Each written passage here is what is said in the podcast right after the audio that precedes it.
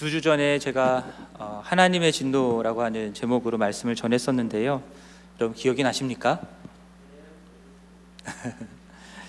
그 제가 잠시 앞에 했던 내용들을 요약을 해보겠습니다. 자, 바울은 불의로 진리를 막는 사람들의 모든 경건하지 않음과 불의에 대하여 하나님의 진노가 하늘로부터 나타났다라는 말로 복음에 대한 설명을 시작을 했죠. 불의로 진리를 막는 사람들의 경건하지 않다라고 하는 것은 우상 숭배로 연결되어 나타납니다. 자기 중심성의 죄성을 가진 인간은 하나님이 계신 것을 알면서도 하나님을 영화롭게도 하지 않고 하나님께 감사하지도 않고 오히려 영 하나님의 영광을 자기 욕망을 채우고자 하는 그런 우상들과 맞바꿔 버렸습니다. 또한 불의로 진리를 막는 사람들의 불의는 각종 악한 행위들로 연결되어 나타나죠. 자기 욕망대로 살 수 없게 하는 하나님을 마음에 모시기를 싫어하면서 하나님이 아닌 자기의 욕망을 따라서 온갖 불의한 행위들을 하는 것입니다. 하나님은 이들을 마음의 정욕대로 더러움에 내려, 내버려 두심으로 이미 하나님의 진노의 심판을 행하고 계신다라는 말씀을 드렸었고요. 사람들이 이러한 하나님의 진노의 심판 아래 놓여 있음을 깨닫고 회개하면 참 좋겠지만 인간은 스스로의 지혜와 능력으로는 그러한 자신의 죄인됨을 깨닫지도 못하고 회개하지도 못한다라는 것을 말씀드렸습니다. 지금까지 말씀드렸던 내용들이 1장 어, 18절부터 32절까지 나오는 내용이고요. 2장 1절부터 16절까지 저희가 읽지는 않았지만 2장 시작부터 16절까지의 내용에서는 스스로 도덕적이라고 여기는 사람들, 어, 그 사람들에 대해서도 하나님의 심판이 있다라는 내용을 말씀합니다. 다른 사람들보다 조금 더 선하게 살거나 바르게 산다라는 것 때문에 스스로 죄인이라 생각하지 않는 사람들이 있다라는 것이죠. 자신의 도덕적인 기준으로 다른 사람들을 판단하고 정죄하지만 자신도 똑같이 그들과 같은 죄를 짓고 살아가는 사람들이다라는 겁니다. 그러면서 남들보다 좀 더 낫다라고 하는 그 이유 때문에 정작 자신은 심판받지 않을 것이다, 심판을 면하게 될 것이다라고 단단히 착각하고 있는 사람을 이야기하고 있습니다. 이들의 마음은 오히려 고집스럽고 음, 그래서 하나님 앞에 회개하지를 않습니다. 잘못한 게 없으니까 잘못한 게 없다고 생각을 하니까 당연히 회개하지 않겠죠. 그렇게 하나님의 진노를 쌓아간다라고 말씀합니다. 그러나 하나님의 심판대 앞에서 하나님 인간의 모든 은밀한 죄악들이 다 드러나게 될 것이고 각 사람의 행한 대로 하나님께서 보응하셔서 하나님의 진노의 심판을 행하실 것이다라는 것이 16절까지 나오는 내용들입니다. 그 2장 1절부터 16절까지 나오는 어, 여기서 말하는 그 스스로 남들보다 선하고 의롭다라고 여기면서 다른 사람들 판단하고 정죄하지만 정, 그러면서 자신은 어, 심판받지 않을 것이다라고 생각하는 이 사람들이 누구인가라고 하는 부분에 있어서는 16절까지에서는 명확하게 나와 있지 않습니다. 그래서 일반적으로는 말씀드렸던 것처럼 스스로 도덕적이라 여기는 사람들, 그 사람들이다라고 생각을 하는데요. 그러나 바울이 어, 그들에 대한 이야기를 꺼낸 진짜 이유는 바로 17절 이후에 나오는 내용들 때문이다라고 저는 생각합니다. 바로 유대인이라 불리는 사람들, 어, 스스로 유대인이라 자처하는 그 사람들, 그 사람들이 바로 남을 어, 정죄하고 판단하는 사람들이고 다른 이방인들보다 자기가 더 낫다라고 생각하는 사람들이고 그래서 스스로 하나님의 진노의 심판을 받지 않을 것이다라고 믿는 사람들이다라는 거죠. 자신을 유대인이라 부르는 사람들은 단순히 어, 이방 사람들보다 내가 조금 더 착하게 살았다 어, 또는 선하게 살았다라고 하는 차원에서 지금 남을 정죄하고 판단하고 자기는 심판을 면할 것이다라고 생각하는 게 아닙니다. 그들은 나름의 확실한 근거를 가지고 어, 지금 그러한 주장을 하는 것이죠. 그 근거가 무엇이냐면 17절부터 20절까지에 나오는 내용들입니다. 여러분 성경을 덮지 마시고 오늘은 성경 구절이 하나도 안 나갈 겁니다. 예, 성경을 덮지 마시고 어, 성경을 보시면서 말씀을 들으시면 좋겠습니다. 17절부터 20절까지 말씀을 보면은 먼저 그들이 율법을 의지하고 하나님을 자랑한다라고 얘기하죠. 율법은 하나님의 선택을 받고 특별한 언약을 맺은 그 유대인들에게 주어진 하나님의 지식이 담겨 있고 교훈이 담겨 있고 그리고 진리의 모본이다라고 오늘 본문에서 말씀합니다. 그래서 유대인들은 율법을 의지하여서 하나님께 나아가죠. 그리고 하나님의 뜻대로 그 살고자 합니다. 그로 인해서 하나님의 심판을 면할 수 있다라고 어, 생각하면서 율법을 의지하는 사람들이었어요. 이들은 하나님의 특별한 선택을 받은 민족으로서 하나님을 많은 이방 나라들 가운데에 드러내고 증거해야 될 사명이 있는 민족이었습니다. 그들은 하나님을 자랑하고 높이는 민족이었죠. 이방인들은 자연 계시에 의해서 제한된 하나님에 대한 지식을 가질 수 있을 뿐이었는데 유대인들은 모세의 율법 안에 담겨 있는 온전하고 명확한 특별 계시를 통해 하나님을 알 수 있는 그런 민족이었습니다. 유대인들은 율법의 가르침을 받았기 때문에 하나님의 뜻을 아는 사람이었고요. 무엇이 옳고 무엇이 그른지를 하나님의 기준으로 분간할 줄 아는 사람들이었습니다. 그러므로 하나님의 뜻을 알지 못하는 율법을 받지 못한 다른 이방 나라들에게 하나님의 뜻이 이것이다라고 하는 것들을 가르쳐 줄 수 있는 사람들이었던 거죠. 이들은 이방 사람들을 맹인이라 생각했습니다. 어둠에 있는 자들이라 생각했고 오늘 20절에 나오는 것처럼 어리석은 자고 어린아이다라고 생각을 했습니다. 자신들이 이 맹인들의 길을 인도하는 인도자라고 생각했고 어둠에 있는 이들에게 빛을 비춰줘야 되는 자들이라 생각했고 어리석고 어, 어린아이와 같은 이들에게 교사와 선생이 되어야 된다라고 스스로 믿었던 사람들입니다. 그러한 일들을 통해서 이 이방 사람들을 어, 하나님을 하나님을 알게 하고 그리고 하나님께 돌아오게 하는 것이 이 민족의 사명이었기 때문이죠. 그렇습니다. 어, 하나님은 이스라엘 민족들, 그 유대인들을 특별하게 택하셨어요. 가장 적은 민족이었지만 그들을 택하여서 하나님의 백성이 되게 하셨고요. 그들을 이 세상 나라 가운데에서 어, 제사장 나라로 삼으셨습니다. 즉 유대인들을 통해서 온 세상의 이방인들이 하나님을 알고 하나님께 나아갈 수 있도록 그들을 제사장 나라로 세운 것이죠. 그러한 사람들로서 이방 나라들을 가르치는 자로서 유대인들은 자신들이 가르치는 율법을 온전하게 지켜 행해야 되는 책임이 있었습니다. 그래야 율법을 주신 하나님의 의를 이 세상 가운데 드러내면서 많은 사람들에게 하나님을 증거할 수 있었기 때문입니다. 그런데 오늘 본문 말씀처럼 21절과 22절에 나오는 말씀처럼 도둑질을 하지 말라라고 가르쳐야 되는 이 사람들이 도둑질을 하고 있는 거예요.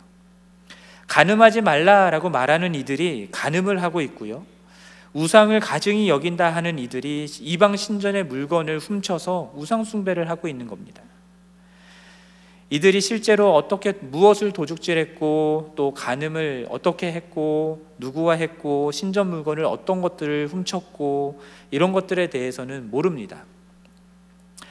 바울이 지금 그것들을 구체적으로 유대인들이 어, 율법을 어기고 잘못을 저질렀다라는 것들을 지적하고 그런 것들을 입증하려고 지금 이 얘기를 하는 게 아니라요. 율법을 의지하고 하나님을 자랑하면서 이방 민족들의 영적인 무지함을 일깨워 줘야 된다라고 스스로 믿고 그 일들을 하려고 하는 이들이 스스로 자신들이 말하는 것과는 전혀 다른 행동을 하고 있다라는 것을 고발하기 위해서 바울이 이 이야기를 하고 있는 거예요.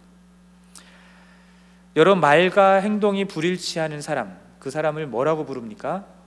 위선자라고 부르죠. 외식하는 자라고도 말합니다. 율법을 자랑하는 그들이 도리어 율법을 범한다라고 오늘 본문이 말씀합니다.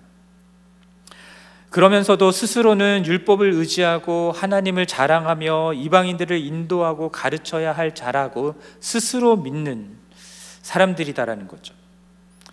그러한 사람으로서 율법을 범하고 있으니 이들이 행하는 종교적인 위선과 그리고 어, 외식이 얼마나 큰지를 바울은 지금 드러내려고 하는 것입니다. 유대인들, 특별히 율법 학자들과 서기관들 그리고 어, 바리새인들이 가졌던 이 외식하고 위선하는 부분들에 대해서 마태복음 23장에 예수님께서 굉장히 자세하게 어, 책망하며 말씀하시는 내용들이 나옵니다. 예수님이 율법 학자들과 바리새인들을 향하여서 그들을 뭐라고 부르시냐면 이 위선자들아라고 말씀합니다. 위선자인 그들에게 화가 있을 것이다라고 저주 섞인 책망을 합니다. 왜냐하면 그들은 말만 하고 행하지 않는 사람들이었기 때문입니다. 그들은 율법을 잘 알고 있었고요. 무엇이 하나님의 뜻인지를 잘 아는 사람이었습니다. 그리고 문자적으로 지키려고 노력하는 사람들이긴 했어요. 그래서 이렇게 해야 된다, 저렇게 해야 된다, 남들을 가르치는 사람들이었습니다. 그런데 그렇게 지기 힘든 율법이라고 하는 짐을 다른 사람들 어깨에는 그렇게 무겁게 지워주면서 정작 자신들은 짐을 나르는데 손가락 하나 까딱하지 않는 사람들이라고 예수님께서 책망하셨습니다. 그들은 자신의 행위가 사람들에게 보이기를 좋아하는 사람들이었어요. 어, 경문띠를 넓게 하고 옷술도 길게 하고 잔치에 가면 윗자리에 앉기를 좋아하고 어, 회당에서도 높은 자리에 앉았던 사람들입니다. 시장에서 사람들에게 문안받기를 좋아했고 사람들이 자신을 랍비라 불러주기를 좋아하는 사람들이었어요. 그러나 율법을 따라서 다른 사람들을 섬기는 섬기지는 않았습니다. 자기를 높이기만 할 뿐 다른 사람들보다 낮아지는 일들은 하지 않았던 것입니다. 유대인들은 스스로를 맹인의 길을 인도하는 자라라고 오늘 보면 19절에서 얘기하죠. 그런데 마태복음 23장에서 주님은 예수님은 그러한 유대인들을 향해서 뭐라고 말씀하냐면 눈먼 인도자다라고 말씀합니다. 그들은 제사를 드려야 된다라고 말을 해요. 그러나 그들이 그 제사를 드리면서 추구해야 되는 것이 하나님이어야 마땅한데 그 하나님이 아니라 성전에 있는 금 그리고 제단에 드려지는 예물 이것에 더 관심이 많은 사람들이었습니다. 박하와 회양가 근처에 11조를 드린다라고 하지만 11조를 안 드리는 게 아니에요. 11조를 드려요. 그런데 11조를 규정하는 그 율법이 더욱 중요하게 여기는 것이 정의와 긍휼과 믿음인데 이 정의와 긍휼과 믿음은 구하지 않는 겁니다. 추구하지 않는 겁니다. 그냥 11조를 내는 행위만을 하는 것이죠. 내게 유익이 되는 물질적인 것에만 관심이 있을 뿐 정작 주님이 원하시는 정의와 긍휼과 믿음은 신경 쓰지 않는 사람들이었던 겁니다. 눈에 보이는 잔과 대접의 겉은 깨끗해 보입니다. 하지만 그들의 마음 속에는 탐욕과 방탕이 가득하다라고 주님이 책망하세요. 주님은 그러한 율법 학자들과 바리새인들이 회칠한 무덤과 같다라고 얘기를 합니다. 무덤 겉에를 회를 칠해서 하얗게 만들어서요 깨끗해 보이게 만드는 거예요. 하지만 그 안에는 무엇이 있습니까? 죽은 자들의 뼈들이 있는 거죠. 온갖 더러운 것들이 가득하다라고 예수님이 말씀하십니다. 그러한 위선을 행하고 외식하는 율법 학자들과 바리새인들에게 주님께서 이렇게 판결하세요. 뱀들아, 독사의 자식들아, 너희가 어떻게 지옥의 판결을 피하겠느냐? 무슨 말입니까? 지옥에 떨어질 것을 판결하신 거죠. 그 판결을 피할 수 없다라는 얘기입니다. 이들이 율법을 문자적으로 행하지 않았던 게 아니에요. 문자적으로 행했어요. 그럼에도 불구하고 주님께서는 이들에게 외식한다, 위선을 행한다 라고 말씀하시면서 지옥에 떨어질 것이다 말씀을 하신 거예요.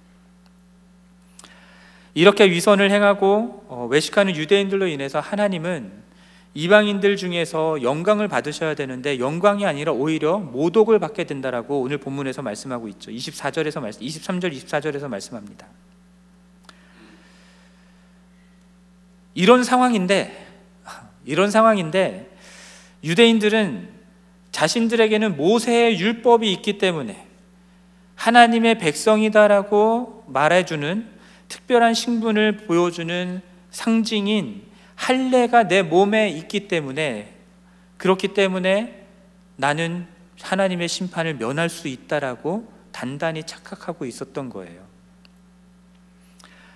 그러한 유대인들을 향해서 바울은 너희들이 율법을 지켜서 행한다면 그러면 너희들이 받은 그 할례는 의미가 있는 것이다.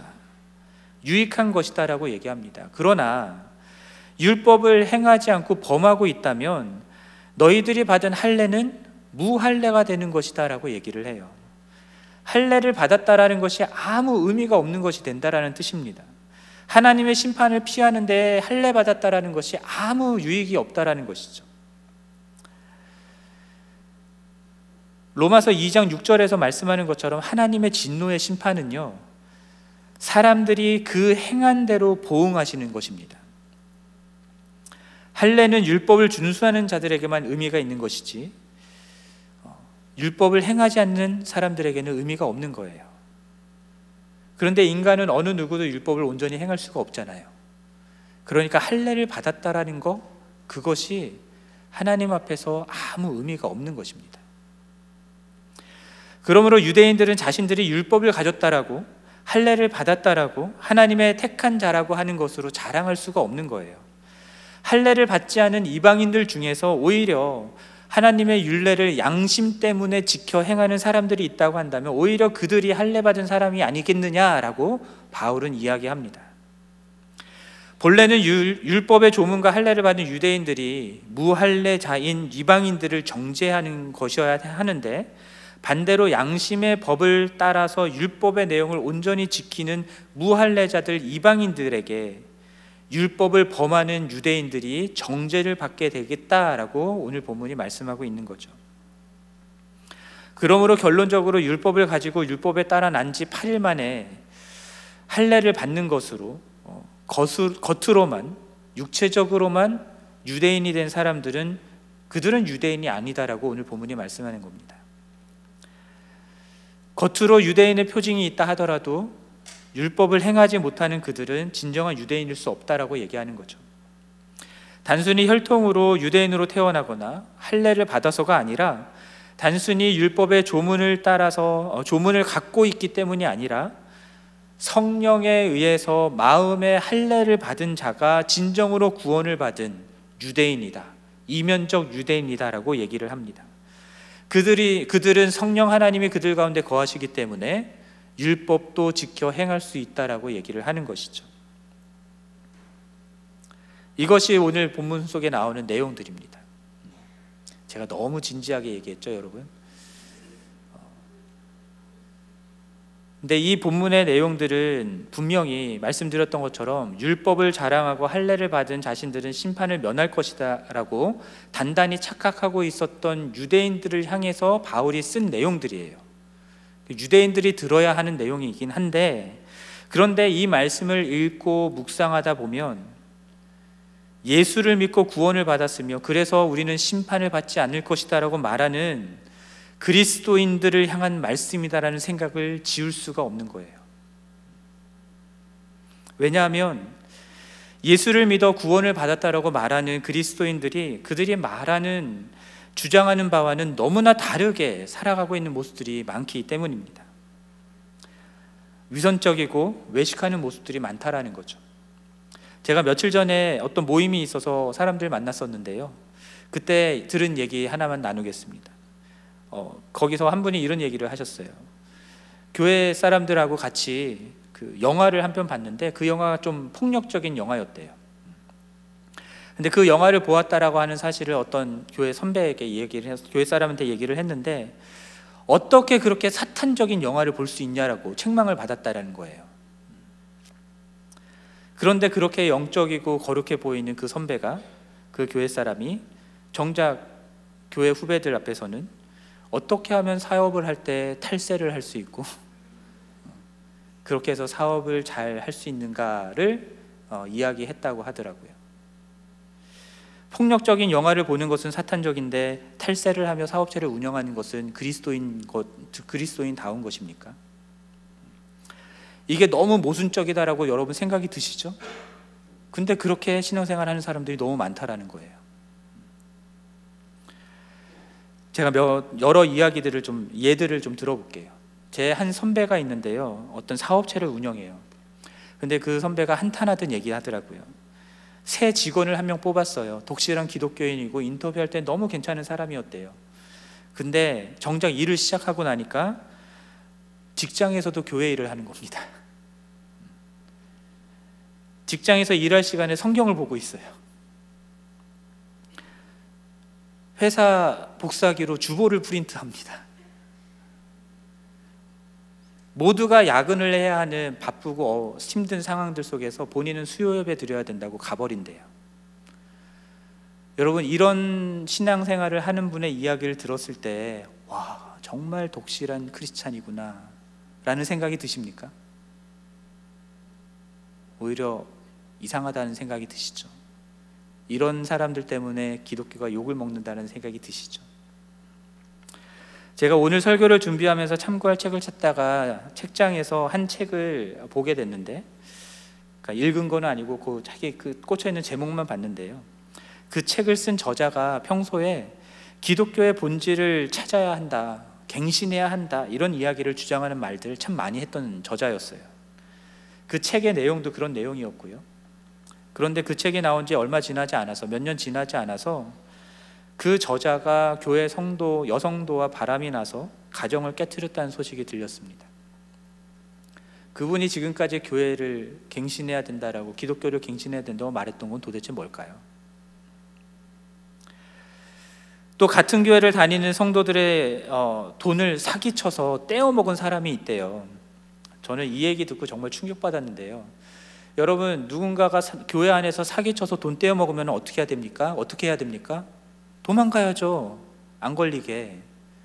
근데 그분은 계속 교회를 열심히 다닌대요. 더 충격적인 것은 예배를 드리고 나서 열심히 예배를 드리고 나서 주일날 교회 그 가면은 식사하잖아요.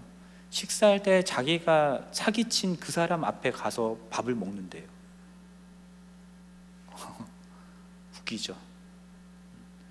근데 교회 열심히 다니는 크리스찬이다라는 거예요. 제가 목회를 시작하기 전에 같이 일했던 분들이 그들 그분들은 대부분이 그 믿지 않는 분들이셨는데요. 그분들 중에서 교회 안에서 헌금 적게 한다고 무시당하고 가난하다고 멸시당하고 어, 그러고 또 사기당한 경험도 있고 하는 그런 경험들 때문에 가훈을 기독교인들과는 상종하지 않는다.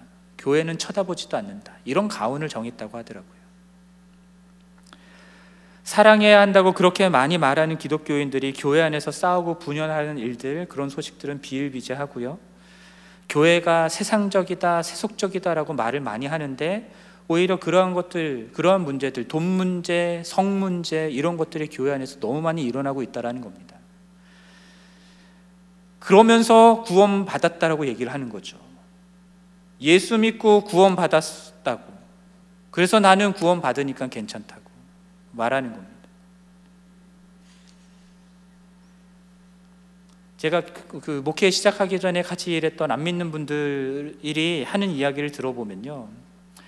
뭐 사회에서 잘못하고 뭐 이런 것들 그런 거 뭐 어떠냐고 교회 나가서 예배 드리고 헌금 잘 하고 회개 기도하면 그럼 되는 거 아니냐고 그렇게 얘기하시더라고요.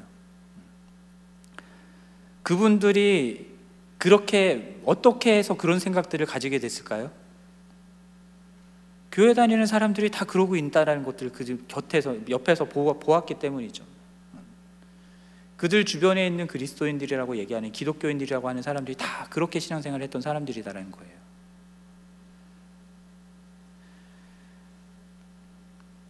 그래서 기독교인 기독교인들이 악하다라고 말하고 세상이다라고 얘기하는 그 사람들, 그 세상 사람들이 기독교인들을 오히려 위선자라고 얘기를 하는 거죠. 개독교라고 얘기를 하는 겁니다. 기독교인들만 욕을 먹으면 괜찮은데 기독교인들 때문에 하나님의 이름이 모독을 받는 일들이 일어난다라는 거죠. 다른 사람들 이야기할 거 없이 저만 봐도 그렇습니다. 제가 여러분들께 지금 앞서 이야기했던 여러 가지 예들에 나오는 그런 일들을 저질렀다라는 건 아닌데요. 그러나 제 안에도 여전히 위선과 외식의 모습들이 있다는 사실을 부인할 수 없다라는 거죠. 그래서 부끄럽지만 제 이야기들을 좀 나눠드릴 나눌게요.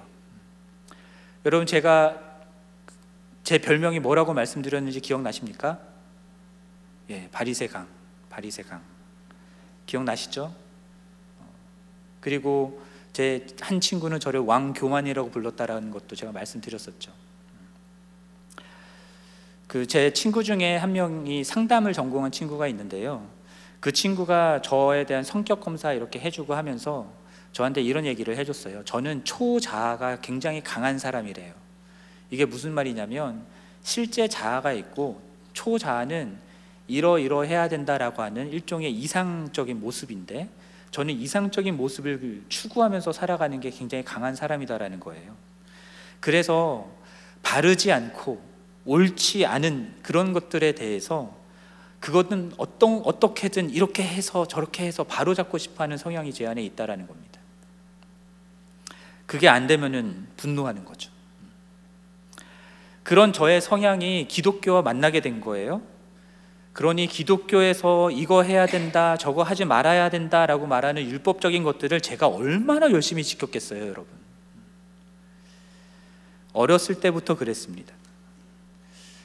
초등학교 고학년 나이가 되면요, 남자아이들 사이에서요, 야한 잡지나 야한 만화책 이런 거 돌려보는 일들이 있어요.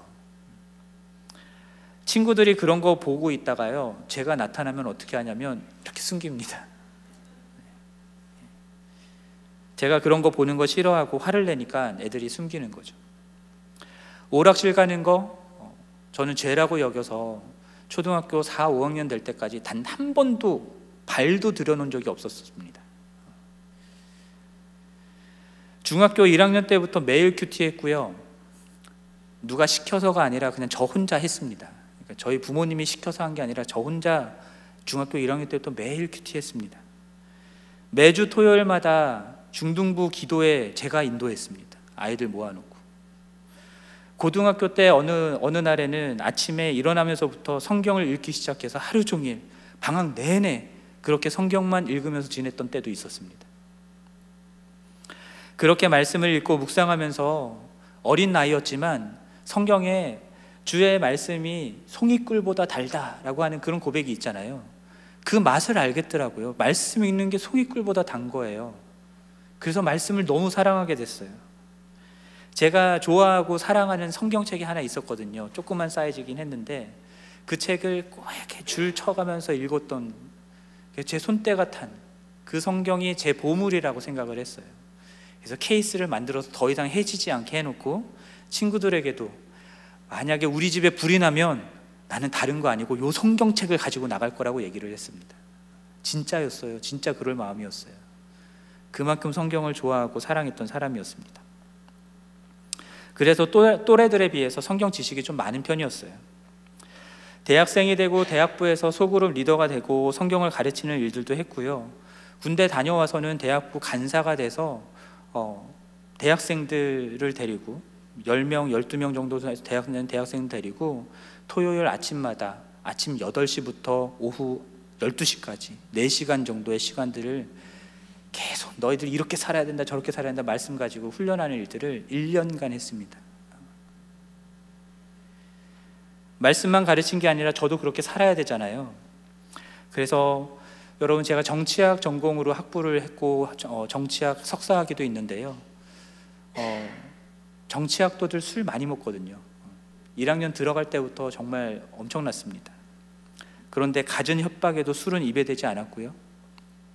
클럽 같은데 절대 다니지 않았습니다. 출석하지 않았는데 친구가 대신 출석해주는 대리 출석 이런 거 경멸했었습니다. 시험 볼 때 절대로 컨닝하지 않았고요. 제가 군대에서도요 이등병 시절 때에 부대장인 대령이 주는 술을 거부했던 사람입니다. 군대 다녀오신 분들은 아실 겁니다.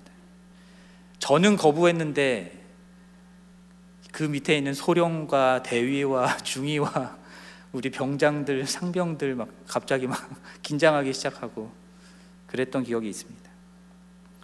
온갖 불이익을 당하면서도 군대에서 수요 예배, 주일 예배 절대 빠지지 않았습니다. 군 생활하면서 그렇게 군 생활하면서 신앙 생활을 하니까 어떤 사람들은 저한테 그렇게 얘기해. 너 진짜 크리스찬이구나라고 얘기하더라고요. 그리고 저 때문에 아, 나너 때문에 교회 다닐 거야라고 얘기하는 사람도 있었습니다. 교회 안 다니는 사람들도요. 어, 군대 안에 있던 사람들이 어렵고 힘든 일이 생기면 저한테 와서 기도 부탁을 해요. 그래서 제가 기도해 줍니다. 그렇게 살려고 노력하면서 음, 정말 열심히 노력하면서 살았는데요. 제가 지금 생각해도 너무너무 부끄러운 말을 제 소그룹 인도하던 사람 친그 그 소그룹 멤버들한테 한 적이 있어요. 그 말이 무슨 말인지 아십니까? 나를 본받으라. 예. 정말 부끄러운 말인데 제가 그때 그랬었습니다. 바리새강이라 불릴만 합니까? 그렇게 했던 것들이 다 위선이었고 가식이었다라고 생각하진 않아요. 나는 진심으로 했던 것들입니다. 그렇게 살아야 참된 그리스도인이라 생각했기 때문이었고요. 그 믿음 때문에 열심히 노력하면서 그렇게 살았던 거예요. 하지만 그러한 제 안에도 제 안에도 온전하지 모습, 온전하지 못한 모습들이 있었던 거예요. 근데 이거를 몰랐어요. 왜냐하면 제가 그렇게 열심히 종교적으로 살았잖아요. 그러니까는 그게 저의 의가 돼서요. 저는 제 안에 그런 것들이 있는지를 몰랐어요. 인식하지를 못했어요. 세상에서 제일 믿음 좋은 사람이 강현창인 줄 알았습니다. 진짜로. 농담이 아니라 진짜로. 세상에서 제일 거룩하게 살아가는 사람이 강현창인 줄 알았어요. 하지만 시간이 흐르면서 하나님께서 깨닫게 해주신 게 뭐냐면요. 내가 그렇게 열심히 종교 생활을 하면서 살아가고 있는데, 근데 제가 예수님을 안 닮아가는 거예요. 가장 대표적인 예로 뭐냐면 예가 뭐, 뭐냐면요. 예수님 주변에는 죄인들이 있었잖아요. 세리와 죄인들이 있었잖아요. 그들과 함께 어울리셨잖아요. 제 주변에는요, 죄인들이 없어요. 교회 다니는 사람들도 제가 쳐다보면 정제감을 느낄 정도였으니까요. 제 후배들이 제가 아무 말 하지 않아도 제 앞에 와서 제가 쳐다볼 때 눈물을 흘릴 때가 있었어요. 그만큼 제가 정제감을 주는 눈으로 아무 생각 없이 쳐다봐도 그랬던 사람이니까.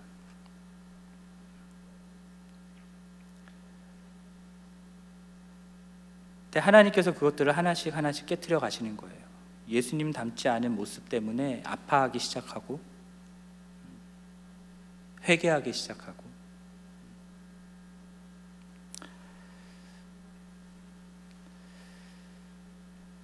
그런 삶을 살면서 제 마음속에 어떤 것이 생기기 시작했냐면 교만이 싹트기 시작합니다. 말씀드렸던 것처럼 제가 믿음이 제일 좋잖아요. 그리고 제가 제일 거룩하잖아요. 그러니까요, 교만해지는데 이 교만이 어떤 식으로 드러나냐면 어떤 모임에 가잖아요. 크리스찬들이 모여있는 모임. 그런데 모임 내 가면은 제가 이렇게 딱 앉아가지고 사람들을 쳐다보는 겁니다. 이렇게. 그러면서 저 사람은 진짜일까? 저 사람은 진짜일까? 판단하고 있는 거예요. 정죄하면서. 왜냐하면 제가 제일 믿음이 좋으니까. 저보다 믿음 안 좋은 사람들, 다, 다 안 좋은 사람들이잖아요. 정죄하고 있는 겁니다. 그리고 또한 제 안에 무엇이 있었냐면 분노가 있었어요. 제가 말씀드렸던 것처럼 저는 바르게 하는 것들이 되게 중요한 사람이라고 말씀드렸잖아요. 그런데 그렇지 않은 상황이 되면은 마음속에 분노가 일어나는 겁니다. 특별히 제 분노의 대상이 됐던 사람들이 누구냐면 날라리 같은 학생들이었어요. 날라리 같은 학생들만 보면은 알게 모르게 제 안에 분노가 막 일어나기 시작했어요. 나랑 아무 상관도 없고 본 적도 없고 저한테 아무 짓도 안 한 사람, 그냥 길을 가는 사람 또는 버스에 올라타는 학생인데 날라리처럼 보이는 학생들만 보면은 그러면은 저도 모르는 사이에 제 마음 속에서 상상 속에서 그 아이를 막 패고 있어요. 피 터지게 패고 있어요. 그렇게 분노를 쏟아내고 있었어요. 그렇게 상상으로 사람을 미워하고 마음속으로 폭행을 저지르는 자가 저였는데 그런데 아이러니하게 교회 와서는 후배들한테 원수까지 사랑해야 된다라고 얘기했던 거죠. 이 얼마나 큰 위선이고 가식입니까? 외식입니까? 어느 날 하나님이 제 안에 있는 분노를 보게 하셨고 그 문제를 해결해 주셔서 더 이상 그런 마음 속으로 누구를 패거나 이러지 않습니다, 여러분. 어, 안심하셔도 됩니다. 근데 목회자가 되고 나니까 이러한 위선과 외식의 위험은 더더욱 커지더라고요. 어찌됐든 제가 여러분들 앞에 서서 설교도 하고 가르치는 역할을 하는 사람이잖아요. 그래서 이래야 된다, 저래야 된다, 이것이 바른 그리스도인의 삶이다라고 지금도 굉장히 심각하게 얘기하고 있잖아요. 그런데 정작 저는 그렇게 살지 못하는 모습들이 너무 많다라는 거죠. 판단하지 말고 정죄하지 말라라고 설교하고 그러잖아요. 그런데 얼마 전에도요, 얼마 전에도 어느 목사님들 모이는 모임에 갔었는데 그 목사 어떤 잘 모르는 목사님인데 인사를 했어요. 악수하고 이렇게 아, 누굽니다 이렇게 인사를 하는데 그 목사님이 입고 있는 옷이요 이렇게 여기 누루 막털 막 이렇게 있고 이게 목사가 입기에는 조금 과한 이게 뭔가 좀 그런 옷이었어요. 그러다 보니까는 제 마음속에 저도 모르게 어떤 생각이 드냐면 이 사람은 좀 아닌 목사다. 이런 생각이 확 올라오는 거예요. 제가 그분에 대해서 몰라요. 아는 바 없어요. 근데도 그렇게 판단하고 정죄하는 마음이 제 안에서 불쑥 올라오는 겁니다. 여러분들 기억하시는지 모르겠지만 제가 설교 때 종종 교회는 커지면 안 된다고 그런 얘기 했던 거 기억나십니까? 사람의 구미를 만족시키는 교회가 돼서는 안 된다고 이런 얘기들 많이 했거든요. 그렇게 설교를 하는데 그 그때는 몰랐어요. 제 안에 그런 욕망이 있는 줄 몰랐어요. 그런데 주님께서 그 욕망을 보여주셨어요. 제 안에도 설교를 잘해서 사람들 구미에 맞게 해서 유명해지고 사람들이 인정해주는 목사가 되고 싶은 욕망이 제 안에 있다는 것들 주님이 보여주셨어요.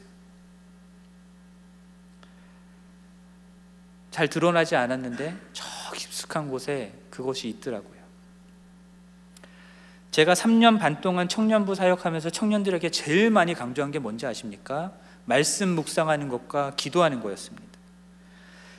그렇게 강조를 3년 반 동안 내내 했음에도 불구하고 정작 저 자신은 하루를 지내면서 설교를 준비한답시고 말씀 묵상하지 않고 기도하지 않고 그냥 지낼 때가 있었어요.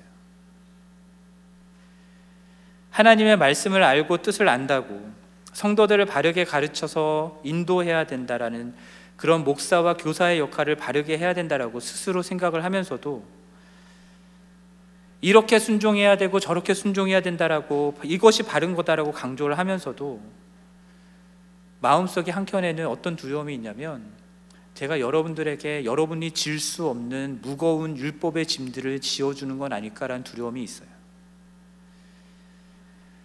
제가 나 자신도 모르는 길을 여러분들에게 이 길로 가야 됩니다라고 가르치고 있는 것은 아닌가라는 두려움이 일 때가 있습니다. 이러한 저를 돌아볼 때 오늘 본문 속에서 말씀하는 이 하나님의 특별한 선택을 받고 율법이 있고 육체의 할례의 표시가 있는 이 유대인들 그렇기 때문에 나는 심판받지 않을 거다라고 말하는 이 유대인들이 바로 나다라는 사실을 인정하지 않을 수가 없는 것이죠. 그래도 참 감사한 것은요, 어, 여러분 제가 아, 내가 이런 유대인이었구나라는 것을 지금 어, 인정하고 깨닫고 그래서 지금 말씀을 전하고 있으니까 망력이지. 여러분 여전히 제가 그 정신 못 차리고 세상에서 제가 제일 믿음 좋은 줄 알고 거룩한 줄 알고 제가 여기 서서 여러분들께 이런 말씀을 전하고 있으면 제 안에서 여러분들은 다 죽었어요. 제가 휘두르는 이 말씀의 검으로 다 살리는 게 아니라 다 정죄당하고 판단당하고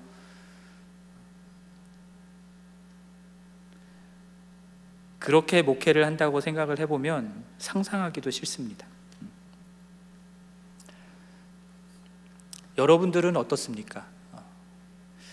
여러분 예수 믿고 구원 받았으니 하나님의 심판은 받지 않는다 여기면 여기는데 근데 말씀엔 순종하지 않아요. 위선과 외식함을 그대로 가지고 살아가고 있, 지는 않은지 오늘 말씀 앞에서 여러분 자신을 깊이 돌아볼 수 있었으면 좋겠습니다. 예수를 믿는다고 하면서 구원을 받았다라고 하면서 여전히 교만한 가운데 회개하지 않고 죄로부터 돌이키지 않고 그러면서도 나는 구원받았다, 심판받지 않는다, 안전하다 여기시면 안 되는 거예요. 다른 사람들의 악에 대해서는 판단하고 정죄하면서 저러면 안 된다라고 얘기하는데 정작 자기 안에 있는 죄에 대해서는 괜찮아. 나는 이미 구원받았으니까 라고 생각하면 안 된다라는 거예요. 하나님께서 순종해야 된다라고 말씀하시는 것들을 말씀해 주시는데 그냥 나는 말씀을 읽고 있으니까 하나님께서 기도 가운데 이것을 행하라고 말씀하시는데 나는 기도를 하고 있으니까 괜찮다라고 생각하시면 안 된다라는 겁니다. 하나님께서 말씀하시면 그 말씀에 순종해야 되는 거고 기도 가운데 주님의 뜻을 드러내 주시면 그것에 순종하는 것 거기를 그렇게 해야 되는 것이죠. 제가 자주 말씀드리지만 저는 순종이 없는 믿음은 믿음이 아니다라고 믿습니다. 순종하는 행위로 구원받는다라는 말씀을 드리는 게 아니라요. 믿는다라는 것 자체가 예수 그리스도를 내 삶의 주인으로 모셔드리는 것이기 때문에 내 삶의 주인이 되신 그분의 말씀과 뜻에 순종하는 것은 당연한 반응인 것이죠. 그거 없는데 나는 구원받았다, 믿는다라고 말하는 거 아닐 수 있다라는 것을 말씀드리는 거예요. 야고보 사도는 행함이 없는 믿음은 죽은 믿음이다라고 말씀했고요. 순종이 없는 믿음에 대해서 그거 그런 믿음은 귀신들도 갖고 있는 믿음이다라고 말씀하시잖아요. 그렇다고 제가 순종에 있어서 여러분들께 완벽해야 된다라는 걸 말씀드리는 게 아닙니다. 순종에 있어서 우리들은 절대로 완전할 수가 없습니다. 우리는 여전히 율법에 어, 온전히 율법을 온전히 지켜서 행할 수 있는 존재들이 아니니까요. 그 사실을 알기 때문에 교만하지 말고 겸손해야 된다라는 겁니다. 하나님 앞에서 겸손해야 되고 그렇기 때문에 하나님 앞에 엎드려 회개할 수 있어야 된다라는 거예요. 다른 사람들 앞에서도 교만하지 말고 그래서 판단하고 전제하지, 정죄하지 않고 겸손히 나도 당신과 다르지 않은 죄인입니다라는 것을 인정하면서 그렇게 살아야 된다라는 겁니다. 그렇지 않으면 우리는 어느 순간 위선과 외식의 함정에 빠져버릴 수 있다라는 거예요.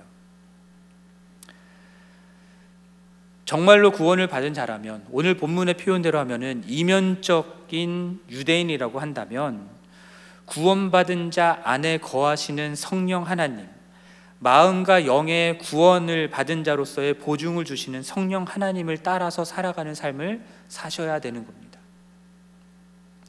성령은 우리로 하여금 종교 생활 열심히 하게 하는 영이 아닙니다. 그분은 우리들의 마음을 변화시켜서 우리들의 삶을 예수 그리스도를 닮아가게 하시는 영이세요.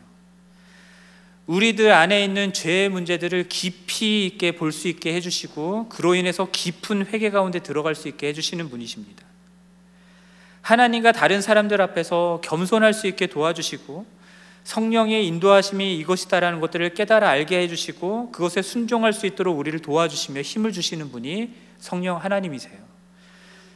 그렇기 때문에 우리 안에 성령 하나님이 계시고 성령 하나님으로 말미암아서 순종하는 삶을 살아가는 사람의 삶에는 종교적인 열심의 열매가 아니라 성령의 열매가 맺히는 거예요. 그리고 그 성령의 열매는 행위의 어떠함이 아니라 예수 그리스도를 닮은 인격과 성품의 열매들이 맺히는 겁니다. 그래서 신앙생활을 제대로 하면 예수를 닮아가는 거예요. 예수의 인격과 성품을 닮아가는 거예요. 교회 오래 다녔고, 말씀도 많이 알고, 기도도 많이 하고, 헌금도 많이 하고, 다 좋은데, 근데 예수를 전혀 안 닮았다? 그거는 그냥 종교 생활을 한 열심히 한 것밖에 안 되는 것이죠.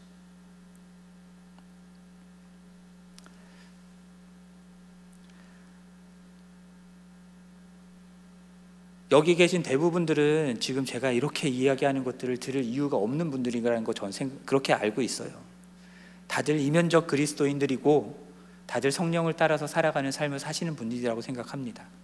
달리는 말에 채찍질을 한다고 음, 여러분들이 더욱더 위선과 외식에 빠지지 않고 신앙생활에 나가기를 바라는 마음으로 이 말씀 드리는 거고요. 혹여나 이 자리에 위선과 외식 가운데 신앙생활하는 종교생활 하시는 분들이 계시다면 오늘 이 예배 가운데에 성령 하나님의 은혜로 역사로 구원받고 변화되는 일들이 일어나기를 간절히 소원합니다. 그러므로 우리 모두가 어, 위선과 외식을 행하였던 유대인과 같은 사람들에게 칭찬받는 종교 생활하는 사람이 아니라 성령을 따라서 행함으로 하나님께 칭찬받는 이면적인 그리스도인이 되기를 간절히 바랍니다. 그리고 그러한 우리를 통해서 온 세상 가운데에 하나님의 이름이 모독이 아니라 영광을 받으시기를 그리고 우리가 순전한 그리스도인으로서 인정받는 어, 은혜가 있기를 우리 주님의 이름으로 간절히 축원합니다.